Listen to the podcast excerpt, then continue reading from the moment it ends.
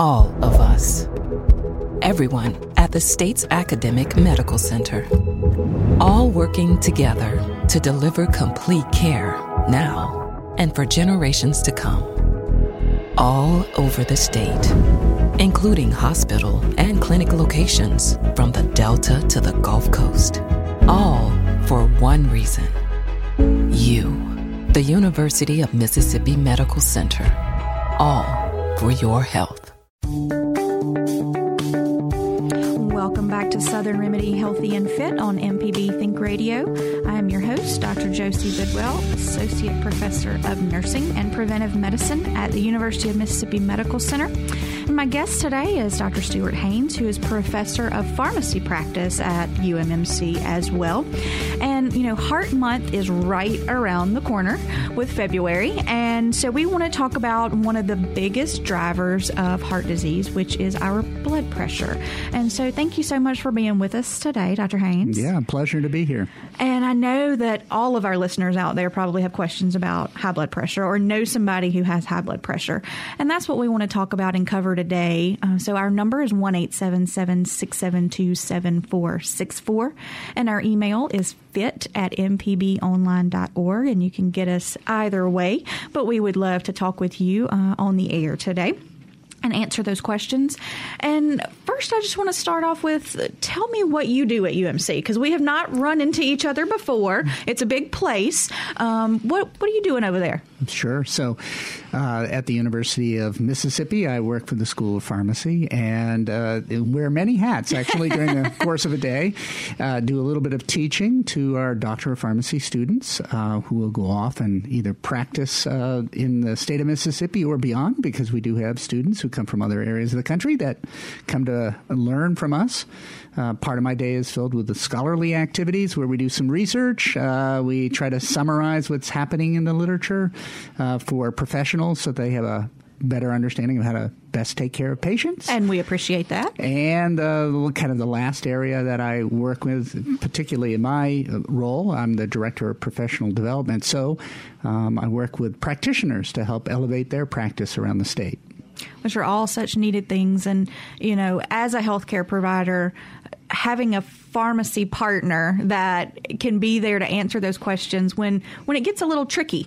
You know, there are uh, of course standard protocols for how we manage blood pressure and, and diabetes and heart failure and all those kinds of things, but patients sometimes don't fit the mold. Uh, sure. Uh, you know, they just don't fit exactly uh, with that recipe that, that's been laid out for us. And so, having a pharmacist who can really help you get into the the nit and gritty part of, of how you manage some of these conditions is just an invaluable uh, member of the healthcare team, which is what's so great about about an academic medical center and the partnership that we have with the with Ole Miss School of Pharmacy. Absolutely. So we're we're very grateful for that. Um, and I tell my nursing students, your best friend on the clinical unit will be your clinical clinical pharmacist, find them and make friends with them. Bring them breakfast or coffee or whatever it is that they like because they will help you so very, very much.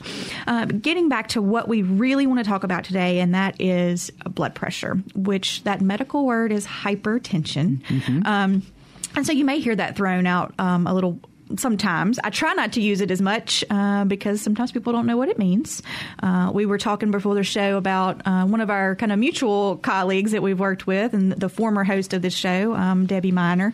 She likes to tell a story about a lady who she, um, the lady thought hypertension meant uh, really, really stressed out, like hyper and, tense. so you got to be careful of those medical words, but sometimes it'll it'll sneak out of my mouth, and I'll say hypertension uh, as well. But that's what we're talking about is is high blood pressure. But Dr. Haines, what is high blood pressure? Yeah, so high blood pressure is, is uh, an elevation in one's blood pressure, and the blood pressure is the amount of pressure that's actually in your arteries throughout your body. Um, and there's a healthy amount of pressure in there. We need that to be able to deliver that oxygen and that blood throughout our bodies. And then there's an amount of pressure that's really too much and it starts to do damage to our organs and that's damage to all the organs throughout the body. Uh, the ones that are most affected by elevated blood pressure are the brain, the kidneys, the heart. Um, even the eyes mm-hmm. can be mm-hmm. affected by this. And so um, we want to keep the blood pressure in a kind of an optimal range. Uh, what's considered optimal is actually less than 110. That top number which is the systolic blood pressure. That's the highest pressure the blood vessels go through when the blood, uh, the heart pumps and the blood pressure goes up. And then there's a di- diastolic pressure, which is the low end, that low pressure, and that's the resting pressure within the vessel. So what happens is our blood pressure uh, oscillates back and forth between that higher pressure and that lower pressure.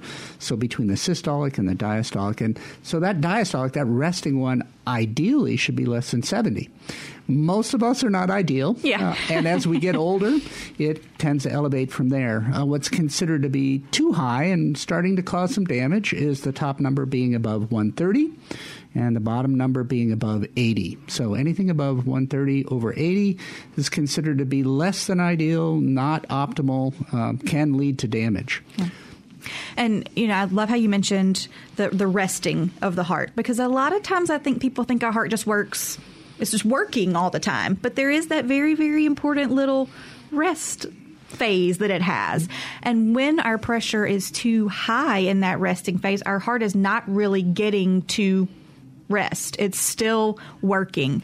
The way um, I usually explain it, I do a lot of teaching to high school kids, and uh, they're usually pretty physically active, and they do uh, you know push ups and wall sits and all that kind of good stuff. And I'll say, okay, who's ever done a wall sit? And they raise their hand, and I say, okay, is that something that you would want to do forever? Would you want to sit on that wall forever? and they're like, no, that would be terrible. And I said, well, you know, when our heart is not able to rest, when that pressure is too high in there, that's really what we're asking our heart to do is kind of stay in a wall sit for the rest of its life. And, you know, if you were able to sit in a wall sit, your muscles would get bigger. But a big heart muscle is not a better heart muscle. Not tell me, all. tell me what happens when our heart muscle gets overworked. Yeah, so it, it enlarges just like any muscle in the body does because it has to push harder to get to even the overcome the pressure in the vessels, and of course, even in the resting state, it's it's working harder. There's a lot more pressure against it, so the muscle gets enlarged. Um, it can only enlarge so much before the the uh, interior cavities of that heart muscle start to get smaller, and that's not good because because we want to be able to pump out as much blood with each contraction of our heart, with each pumping of the heart as, as possible.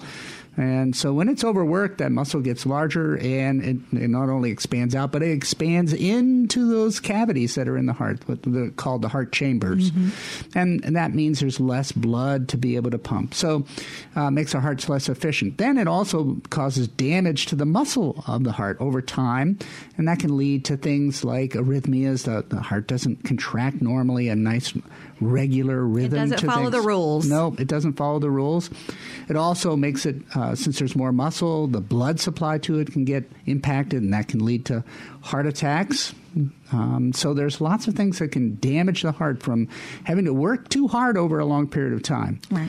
And that's just the heart. And we got other organs in the body that are adversely affected by high blood pressure, and that the brain, strokes are 90% of them are related in some way to blood pressure. Blood pressure.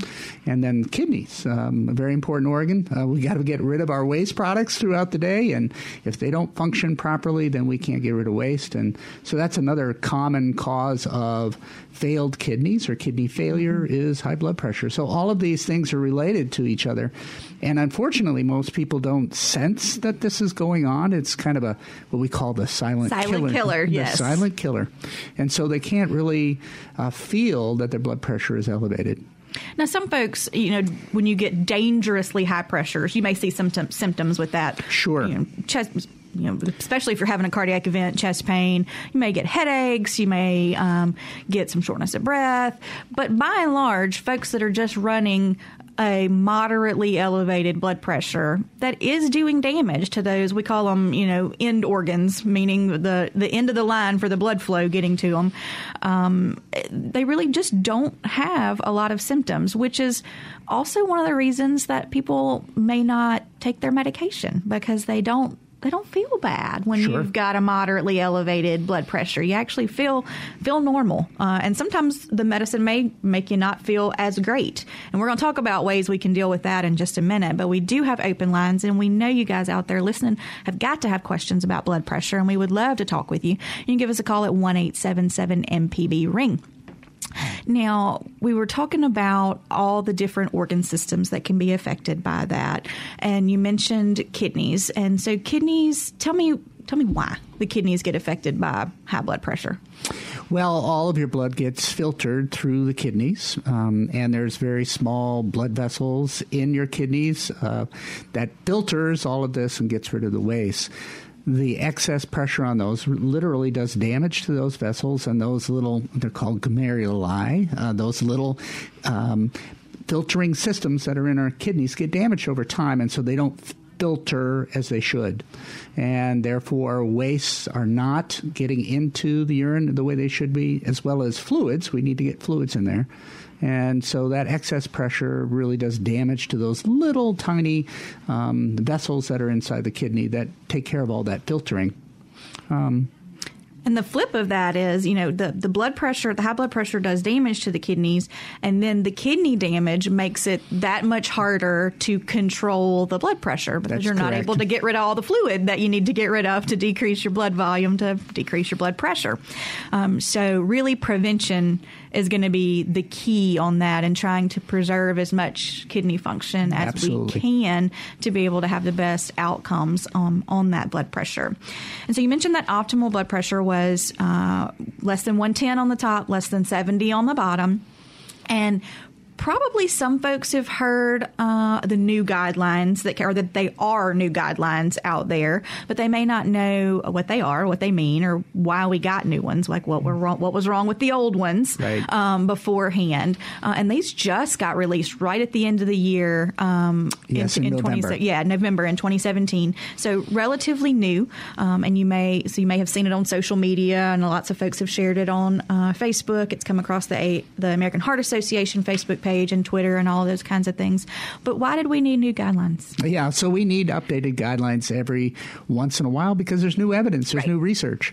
Uh, really, these guidelines have been around since the early 1970s. Um, then they've been updated approximately every four to five years since that time. So we're on a, the, essentially the ninth iteration of these guidelines over time. They were previously published by the government through the National Institutes of Health, uh, but more recently that's been turned over to professional organizations to basically update these on a, on a regular basis through a consensus of national uh, medical, pharmacy, nursing, physical therapy, uh, Multidisciplinary team. Absolutely. So the these groups of individuals from different professions come together and look at the evidence that's accumulated since the last time the guidelines were updated, and say what do we need to do differently.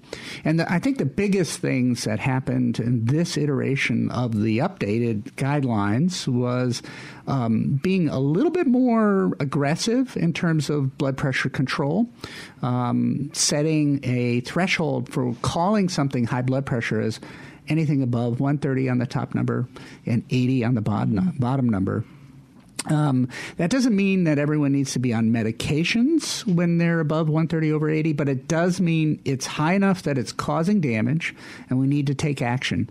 And for many people who are at low risk for heart disease or relatively young and they don't have any other health problems, taking action means lifestyle changes. They need, need to get their blood pressure down. And fortunately, there are plenty of lifestyle behaviors that we can adopt that can really reduce our blood pressure significantly. Yeah.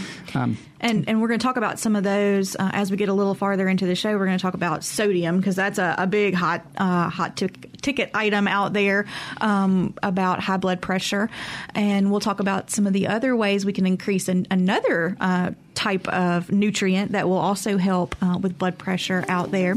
We're going to take a quick break. When we come back, we're going to talk about some of those things and we're going to talk about some treatment guidelines if you have other medical conditions going on as well as high blood pressure. And if you want to join in our conversation, our number is 1 877 MPB ring and our email is fit at mpbonline.org. We'll be back after the break.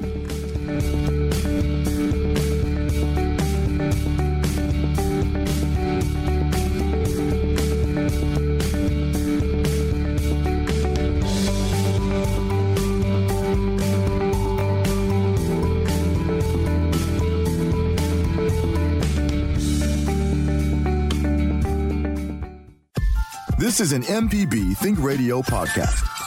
To hear previous shows, visit MPBOnline.org or download the MPB Public Radio app to listen on your iPhone or Android phone on demand.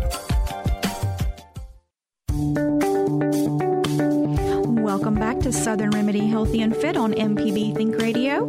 I'm your host, Dr. Josie Bidwell, and joining me in the studio today is Dr. Stuart Haines, who is a professor of pharmaceutical practice. And we are talking about high blood pressure today and what those numbers mean and what optimal control is going to be for, uh, for you and why we really want you to achieve that optimal range when at all possible. And our number is 1877 MPB ring. That's 1877 672 7464. You can always send me an email at fit at mpbonline.org. Um, before we went on the break, we were talking about uh, the blood pressure's impact on kidney function uh, overall and how we can work on those numbers to, to get that, uh, prevent that from happening. But I do have a caller who's been on hold for a couple of minutes, so I want to go ahead and talk to Frank in Jackson. Good morning, Frank. Yes, good morning. Um, I just really love the uh, the service that is being rendered by Mississippi Public Radio all of these locally produced programs. It's just outstanding, and I do a lot of driving. Well, I used to do a lot of driving, and there's nothing else in the country that can match what we do here in Mississippi. Oh, well, thank you for that, and thank you for listening. Yeah, I have two things. I have a little story Okay. about the um, healthcare team, and then a question about AFib. Okay. Lay them on me. Okay, uh, I've been taking um, chemo and blood thinners and steroids for 10 years. Okay. And uh, I had a very strange uh, sore on my finger that was kind of greenish blue. So my doctor, my chemo, my oncologist, prescribed a antibiotic. So my wife went to get the antibiotic, and the pharmacist told her, "Well, we know Frank is taking a blood thinner. You have to be careful using this antibiotic with a blood thinner." So she comes back home and she says, kind of offhandedly to me, uh, "Well, you know, pharmacist said you need to be careful with the antibiotic plus the blood thinner." So I immediately called my oncologist, and I've wrangled his cell phone number out of him many years ago. And he immediately apologized. He said, Frank, the pharmacist was absolutely right. So he adjusted the dosage of both the blood thinner and the antibiotic to account for that. And every time I see him, he apologizes for that. So that shows how a healthcare team can work together. Absolutely. And if you go to a pharmacy, make friends with the pharmacist. Whoever's, you know, just say, how you doing? So you know each other by name. So this particular pharmacist knew my situation and the, and the drugs I was taking. So that that that really shows you really need to be very personal with your healthcare people. Yeah, well, thank you for sharing that story, Frank. I, I appreciate the fact that you realize that uh, pharmacists can have a very significant impact on things, and hopefully you do have a close relationship. Uh, all those listeners out there with a pharmacist, if you have take more than one medication a day, that you really have someone that you can turn to to ask questions, but also to double check things because we all can't know everything, and Right. that's for sure. And especially when we've been seeing folks for years and years and years, you know, sometimes uh, something may slip through, and it, that's the purpose of the healthcare team is that there are multiple folks looking at a patient's history, their record, their medications that they're on, and really, you know, working together to take the best care uh, possible. Because you're absolutely right, there is an interaction with antibiotics and and blood thinners um, that can make your blood a little bit too thin, uh, and so you do need to adjust those. So that is a great story, and I, I encourage folks as well to get to know their pharmacists, um, and then you know pay attention when you're you know signing your little form. Usually, the first thing that pops up says, "Do you want to talk to the pharmacist today?" And most folks hit no and and sign you know just sign on the line and keep going. But if it's a, a new medicine for you, go ahead and just get the pharmacist to come over and give you a little little rundown of what to expect from this medication. Yeah, I think that's a good habit. Yeah, it's a- actually, yeah. any patient that's getting a new medication is to one hear some instruction where whoever the prescriber is, but then get some reinforcement on that mm-hmm. when they go in to pick up the medication itself, and to have their by that time they usually have questions that are formulated in their head as well about the medication and what to expect. And so it's good to hear from two different people about what the expectations Right. are, how to take it properly, Especially and if what they've to do. Googled it. Yes. Because it's going to freak them out, most Yeah. of the side effects. All right, Frank, did you have a question as well? Uh, yes. Um, about AFib, about two months ago, I had an episode of uh, shivers and sweating and loss of um, muscular uh, control and just pounding in my head. And my wife thought it was a flu. Mm-hmm. So she called the emergency, uh, the ambulance people. I'm good friends with them too. and, and they said, no, you're having a, uh, your heart is racing. And the skill of these people in these ambulances amazes me each and every time. They have a way of honing in on what's going on. And mean, my heart rate is like 220. Mm-hmm. And um, so they wanted to give me uh, something to slow it down.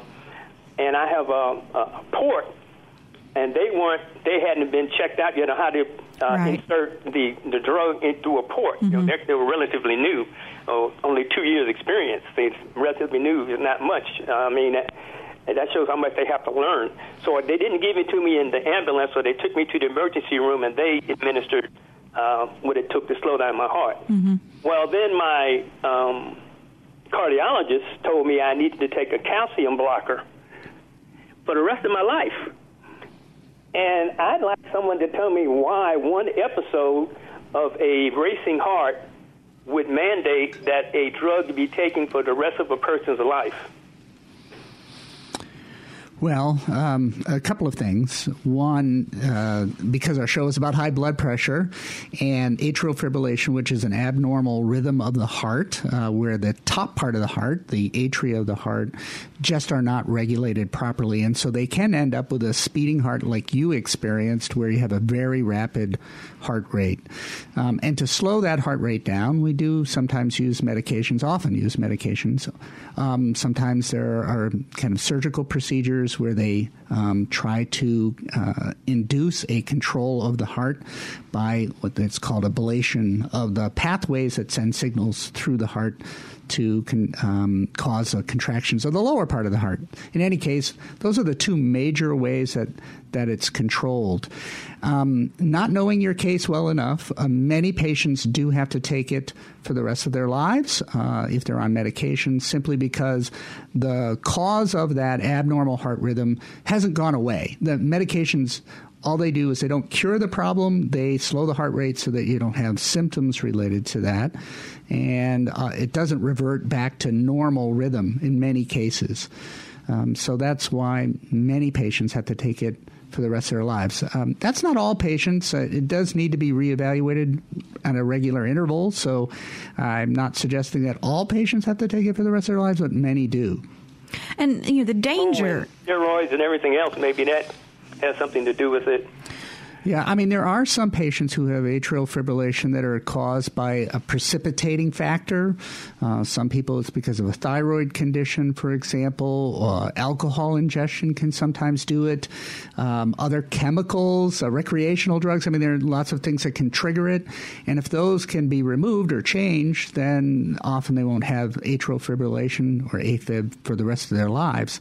But the majority of patients, actually, we can't remove. There's no precipitating factor. It's just structural damage. It's damage to the heart caused by often high blood pressure over a long period of time, and that damage hasn't been removed, um, and it can't be removed. We don't have any way of removing it, and therefore we have to use medications to kind of control the heart rate.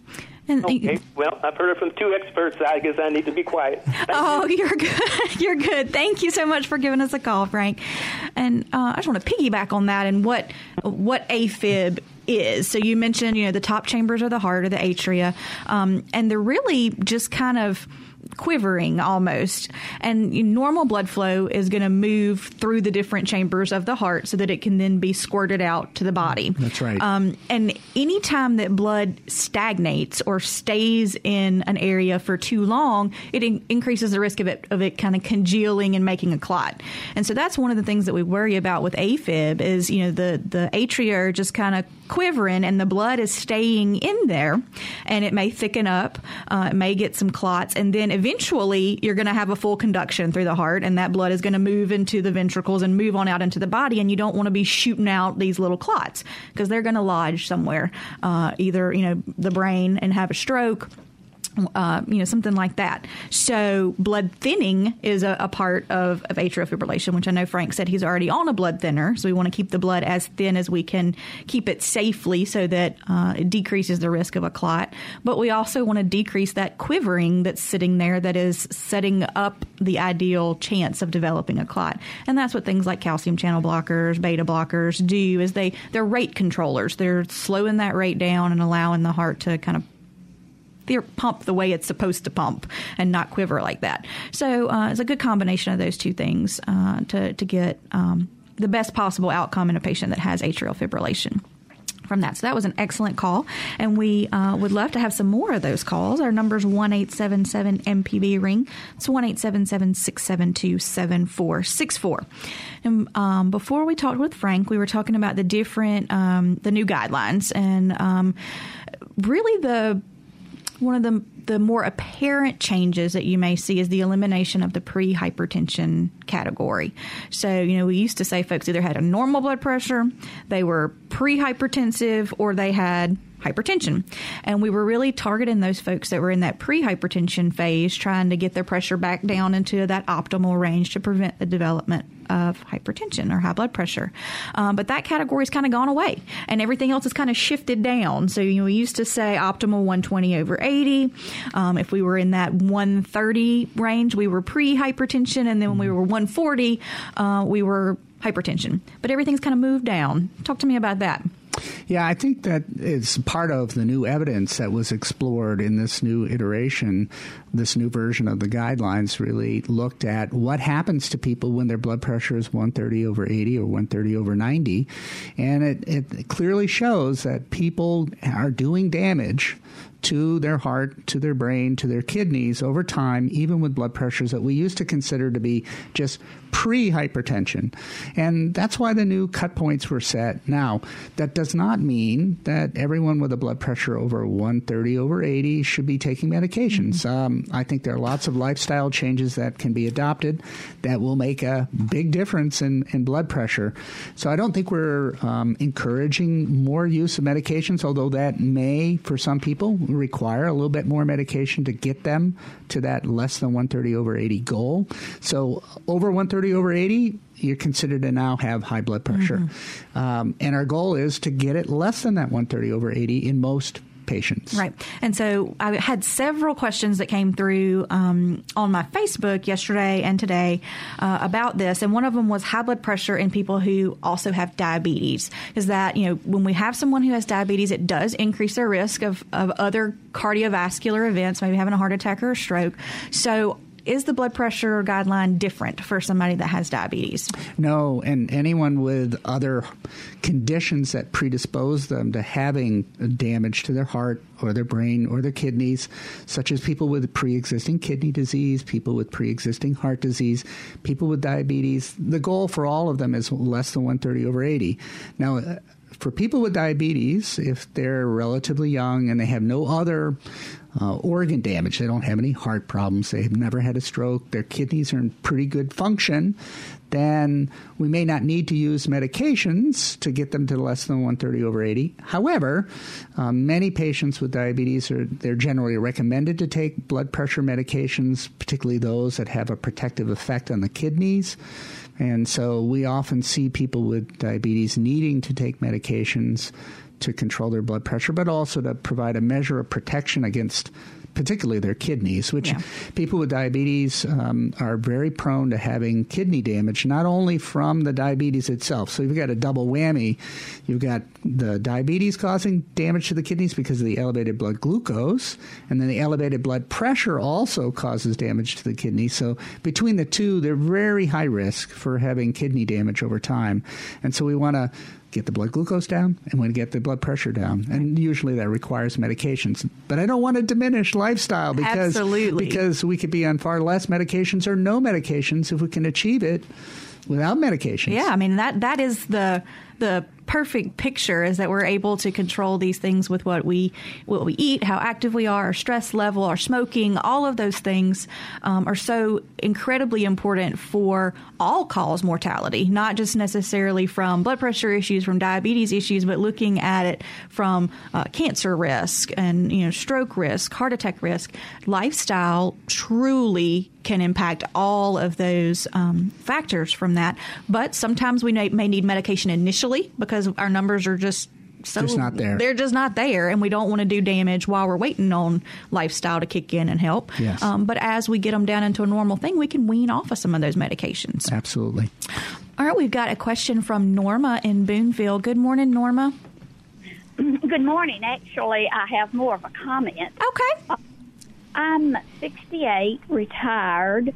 Um, I've never had any serious health problems, but my blood blood pressure was beginning to jump up just a little bit, say a couple of years ago. And I also noticed that I had gained, oh, 11 to 13 pounds from my optimum weight. I don't do any regular exercising, and I do housework and yard work and that kind of thing, and walking up and down the mall, but not for exercise Right. or looking. and That's fun, though. Yes. Well, I just want to encourage people about this weight loss business.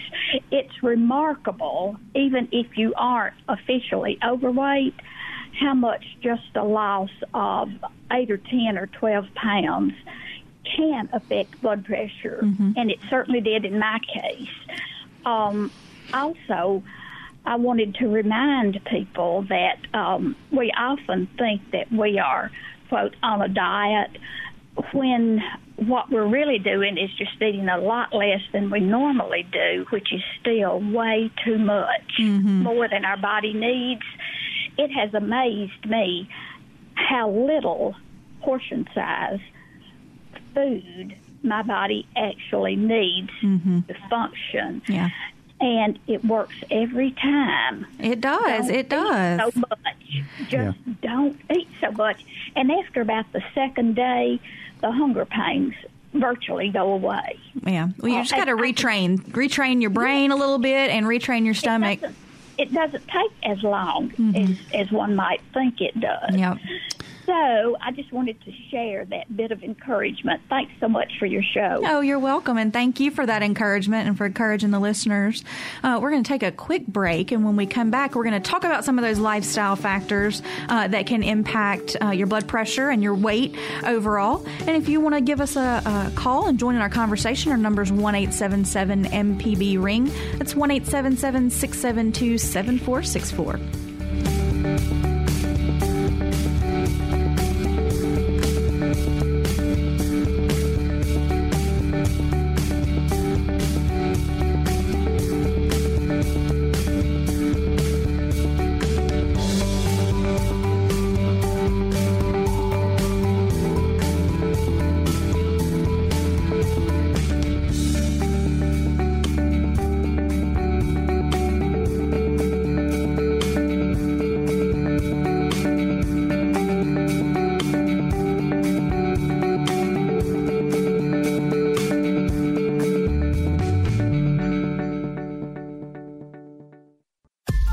This is an MPB Think Radio podcast. To hear previous shows, visit MPBOnline.org or download the MPB Public Radio app to listen on your iPhone or Android phone on demand.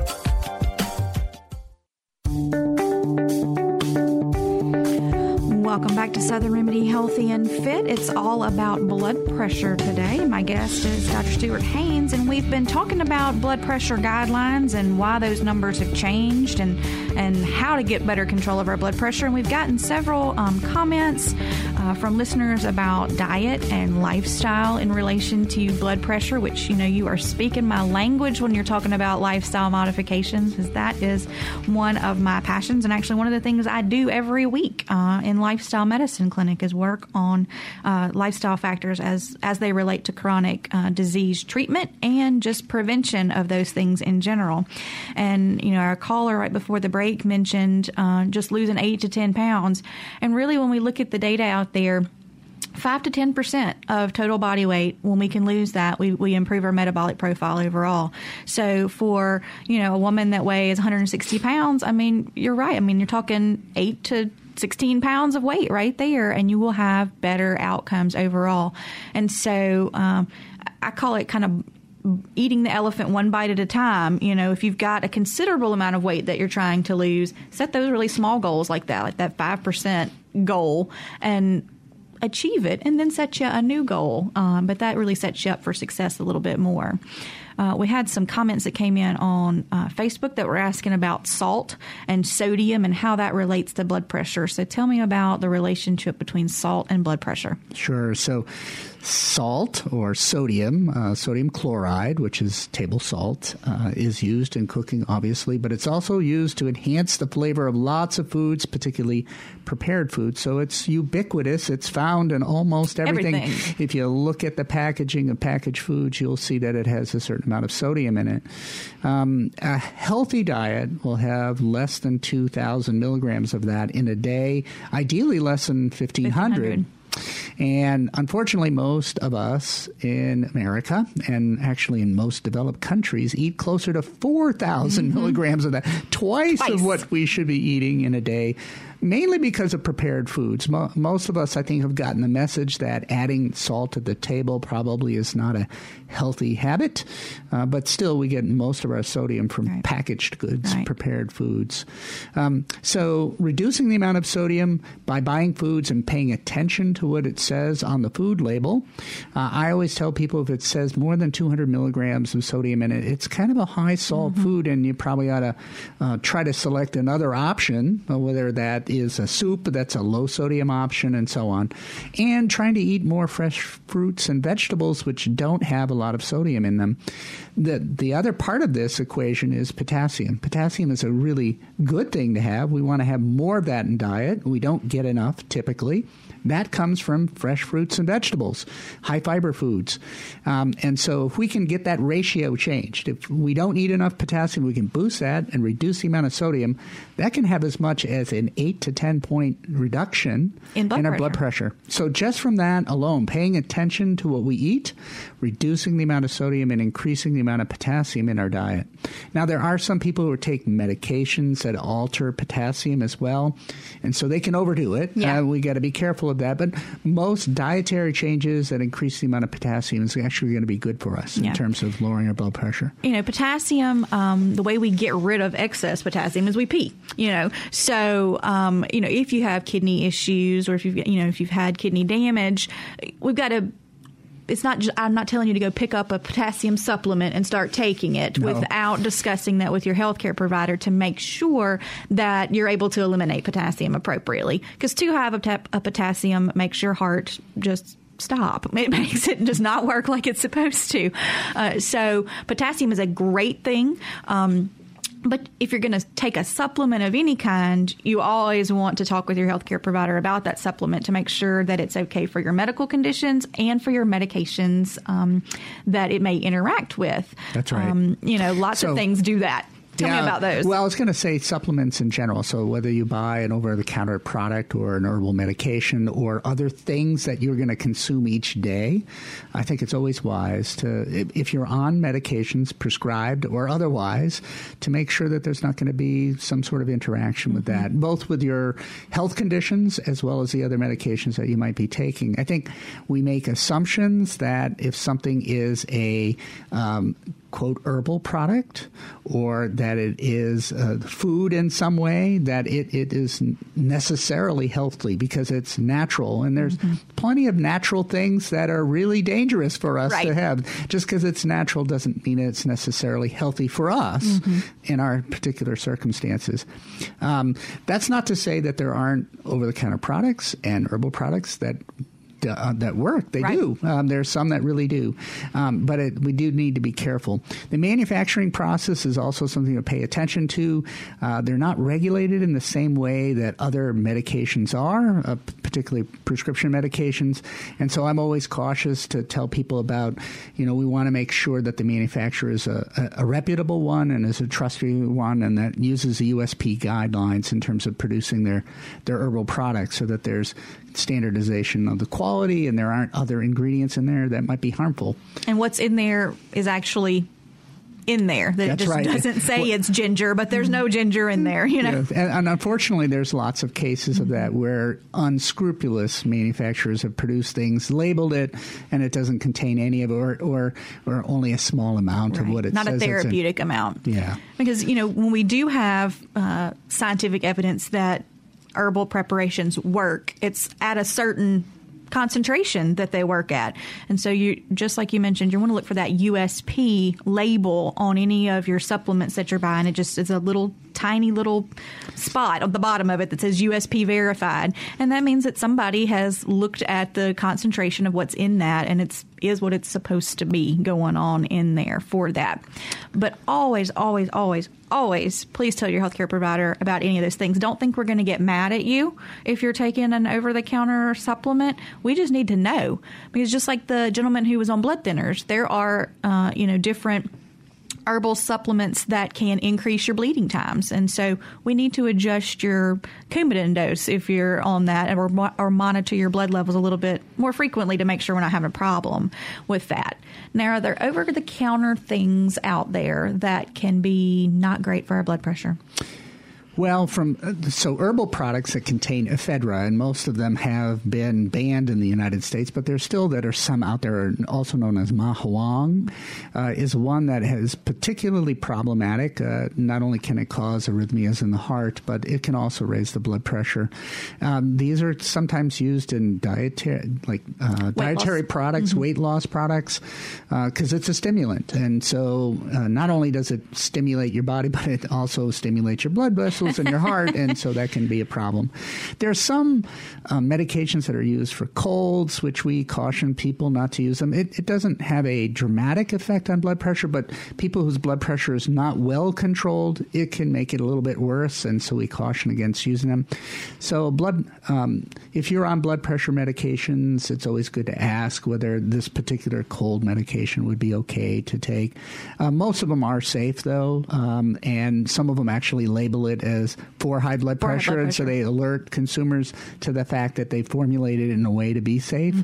Uh, but it's always good to ask. Mm-hmm. Yeah, usually things that say D on the end of them uh, have decongestant in it. That's right. Which can make your blood pressure go up a little bit high. And if your blood pressure is well controlled, you know you can discuss that with your healthcare provider, and it may be okay to proceed with those. Correct. If your blood pressure is one of those that we're having a tough time getting a handle on, and you're already you know 160 over 100, maybe we don't need that decongestant this go around, uh, or maybe we can do a nasal decongestant or something like that for some short term uh, relief of your of your stuffiness. Uh, but definitely a conversation that you want to have. Um, with uh, your healthcare provider. Um, so, folks should be checking their blood pressure Absolutely. at home, right? Tell me about that. We call it self monitoring of blood pressure. Self-monitoring, so similar to what uh, folks do when they have diabetes and they're self-monitoring their blood glucose. We encourage everybody with high blood pressure, particularly if you use medications to get you to your goal, is to be aware of what your goal is first of all, and second to be an active participant in monitoring your blood pressure. There's lots of um, blood pressure monitoring equipment that's available for home use. You do want to pick a good machine, though. You don't want to pick one. I recommend against the finger ones, Yeah. the wrist ones. Yeah. Uh, that was what I was going to ask because Yeah. everybody says, "Can I use the wrist one?" yeah, um, and they're not as accurate. Uh, they may seem more convenient, but you're not going to get as accurate a measurement. And you really do want an accurate measurement because we're going to use those numbers. You should be bringing those numbers. You should be logging them into a logbook, the time of day that the blood pressure was taken, so we get a sense of when your blood pressure is lowest and highest throughout the day. Um, I wouldn't be obsessive about it. I would measure it once a day. If we're not actively changing your medications or making active changes, once a day is certainly sufficient. But I would alternate the times of day. Um, morning is a good time to measure it, but a few times a week, looking in the evening as well. And then recording that and bringing that logbook to the physician's office, the nurse's office, the pharmacist's office, whoever is monitoring Right. and managing your blood pressure needs to know those numbers because they make a difference in how we evaluate how well controlled you are. We now know that as we've known for a long time that people's blood pressure one time when they come for a visit is not necessarily the full picture and some people do get a little anxious when they come for a health visit and their blood pressure is unnaturally a little higher um, that says something about stress for that person. Mm-hmm. By the mm-hmm. way, that they t- whenever that they're they that scared of me, well, that or in, that anxious, that in stressful circumstances, mm-hmm. their blood pressure tends to elevate more than other people. So those right. that profile of person whose blood pressure elevates whenever they go for a doctor's visit or um, come in for a checkup uh, tells us a little bit about how they handle stress. Uh, nonetheless, that whole measurement gives a better picture long term about how much damage is going on and how well controlled their their blood pressure is. And so, self monitoring is really a key for us, and it's mm-hmm. really important information. So, if you're not being encouraged to monitor your blood pressure at home, put them in a logbook and bring them to visits, uh, you should bring it up. You should say, should I be doing self monitoring mm-hmm. and should I be bringing my numbers with me and they're pretty affordable. Um, you know, they're depending on the brand, anywhere from about thirty-five to forty-five dollars, um, and it doesn't have to have lots of fancy bells and whistles. Uh, you just want, you know, one that fits your arm is is the yes. the best thing. You don't want the cuff to be super too tight or really really loose. You can order extra cuffs. So you can order a bigger cuff um, that if you need that. Uh, most of them are adjustable down for a, a relatively smaller arm arm, but sometimes we may have to order a bigger cuff. But the pharmacist can help you with that as Absolutely. well. Uh, you know, if you go to any of your um, commercial pharmacies, that pharmacist will be happy to help you with that. Uh, and write them down and and bring them. And I tell folks, write down how you feel with it as well. You know, so if you're because I have a lot of folks tell me they feel bad when they start their medications. So I want to see does that correlate to your blood pressure maybe being too low, or is are we just now in the normal range and you we just going to work through it a little bit and it should get better. Mm-hmm. Quickly, I want to go uh, to the phone lines. We've got a caller and we just have a few minutes left. So I want to go talk to uh, Diana in Gautier. Good morning. Good morning. I missed the dietary supplement to avoid if you have high blood pressure. I missed the name of that. Okay. Yeah, so it, it's ephedra is the, the the active ingredient, and sometimes it's called mahuang. Mahuang is what they might put on the label, but ephedra is the technical term of it. Okay, I'm not taking that in. Okay. yeah, and uh, it's usually an ingredient, uh, an ingredient in a in a, a weight loss supplement. It's one oh. of many, and so you got to read the whole label. Uh, no one sells ephedra separately. It's just one of many ingredients that's sometimes put in there as a stimulant. Okay. My second uh, question was, who do I go to uh, about a month ago, I experienced a headache that like I never had before. Okay. Started monitoring my blood pressure every day. The highest was like 165 over 70 something, but it goes up and down, up and down, and, and now it's like normally 114 over 70 something. Who do I go to if I don't have high blood pressure? Because I'm still getting headaches, not excruciating, but headaches. Okay. Yeah. And what doctor do I need to go to? Just your good old general physician or nurse practitioner or physician assistant is going to be the best place to start because um, they're going to do uh, a basic neurological exam and look at your eyes and your muscles and your strength and all that kind of good stuff and take a, a history of when the headache started, the characteristics of the headache, and decide what is the best treatment option from there. It may be that they got to get a picture of your head um, with a CT scan or MRI to look for anything in there. It may be that they say, oh no, this is related to, to this right here, and we can treat it with this medication. But the general uh, internist, family medicine um, is going to be the best place to start with that instead of trying to find a specialist you comment on this? I've heard that when you get older, I'm 66 now, that you're going to have headaches. Uh, can you give a comment on that? I'm just going to hang up now. All right. Not necessarily.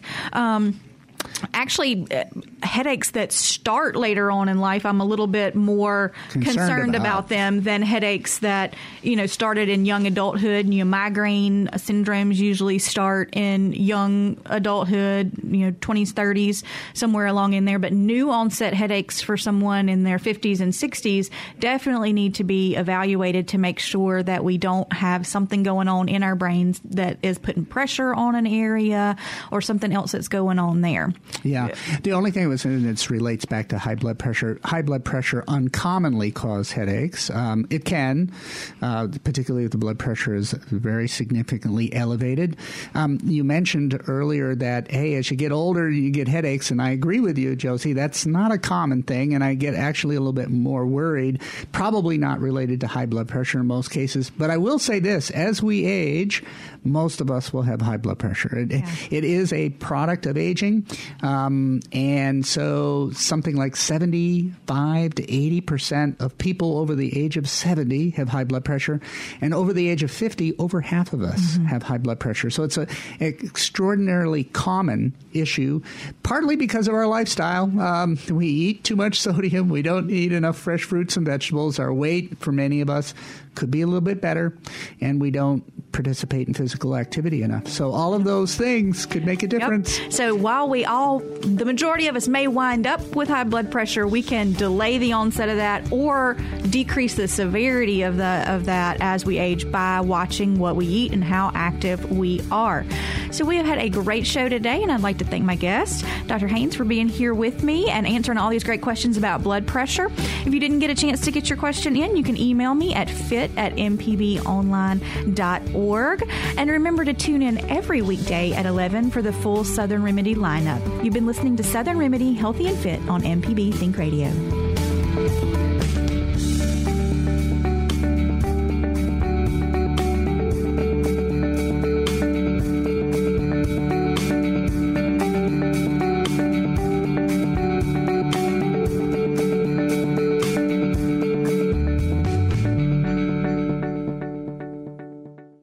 This is MPB Think Radio, Mississippi Public Broadcasting.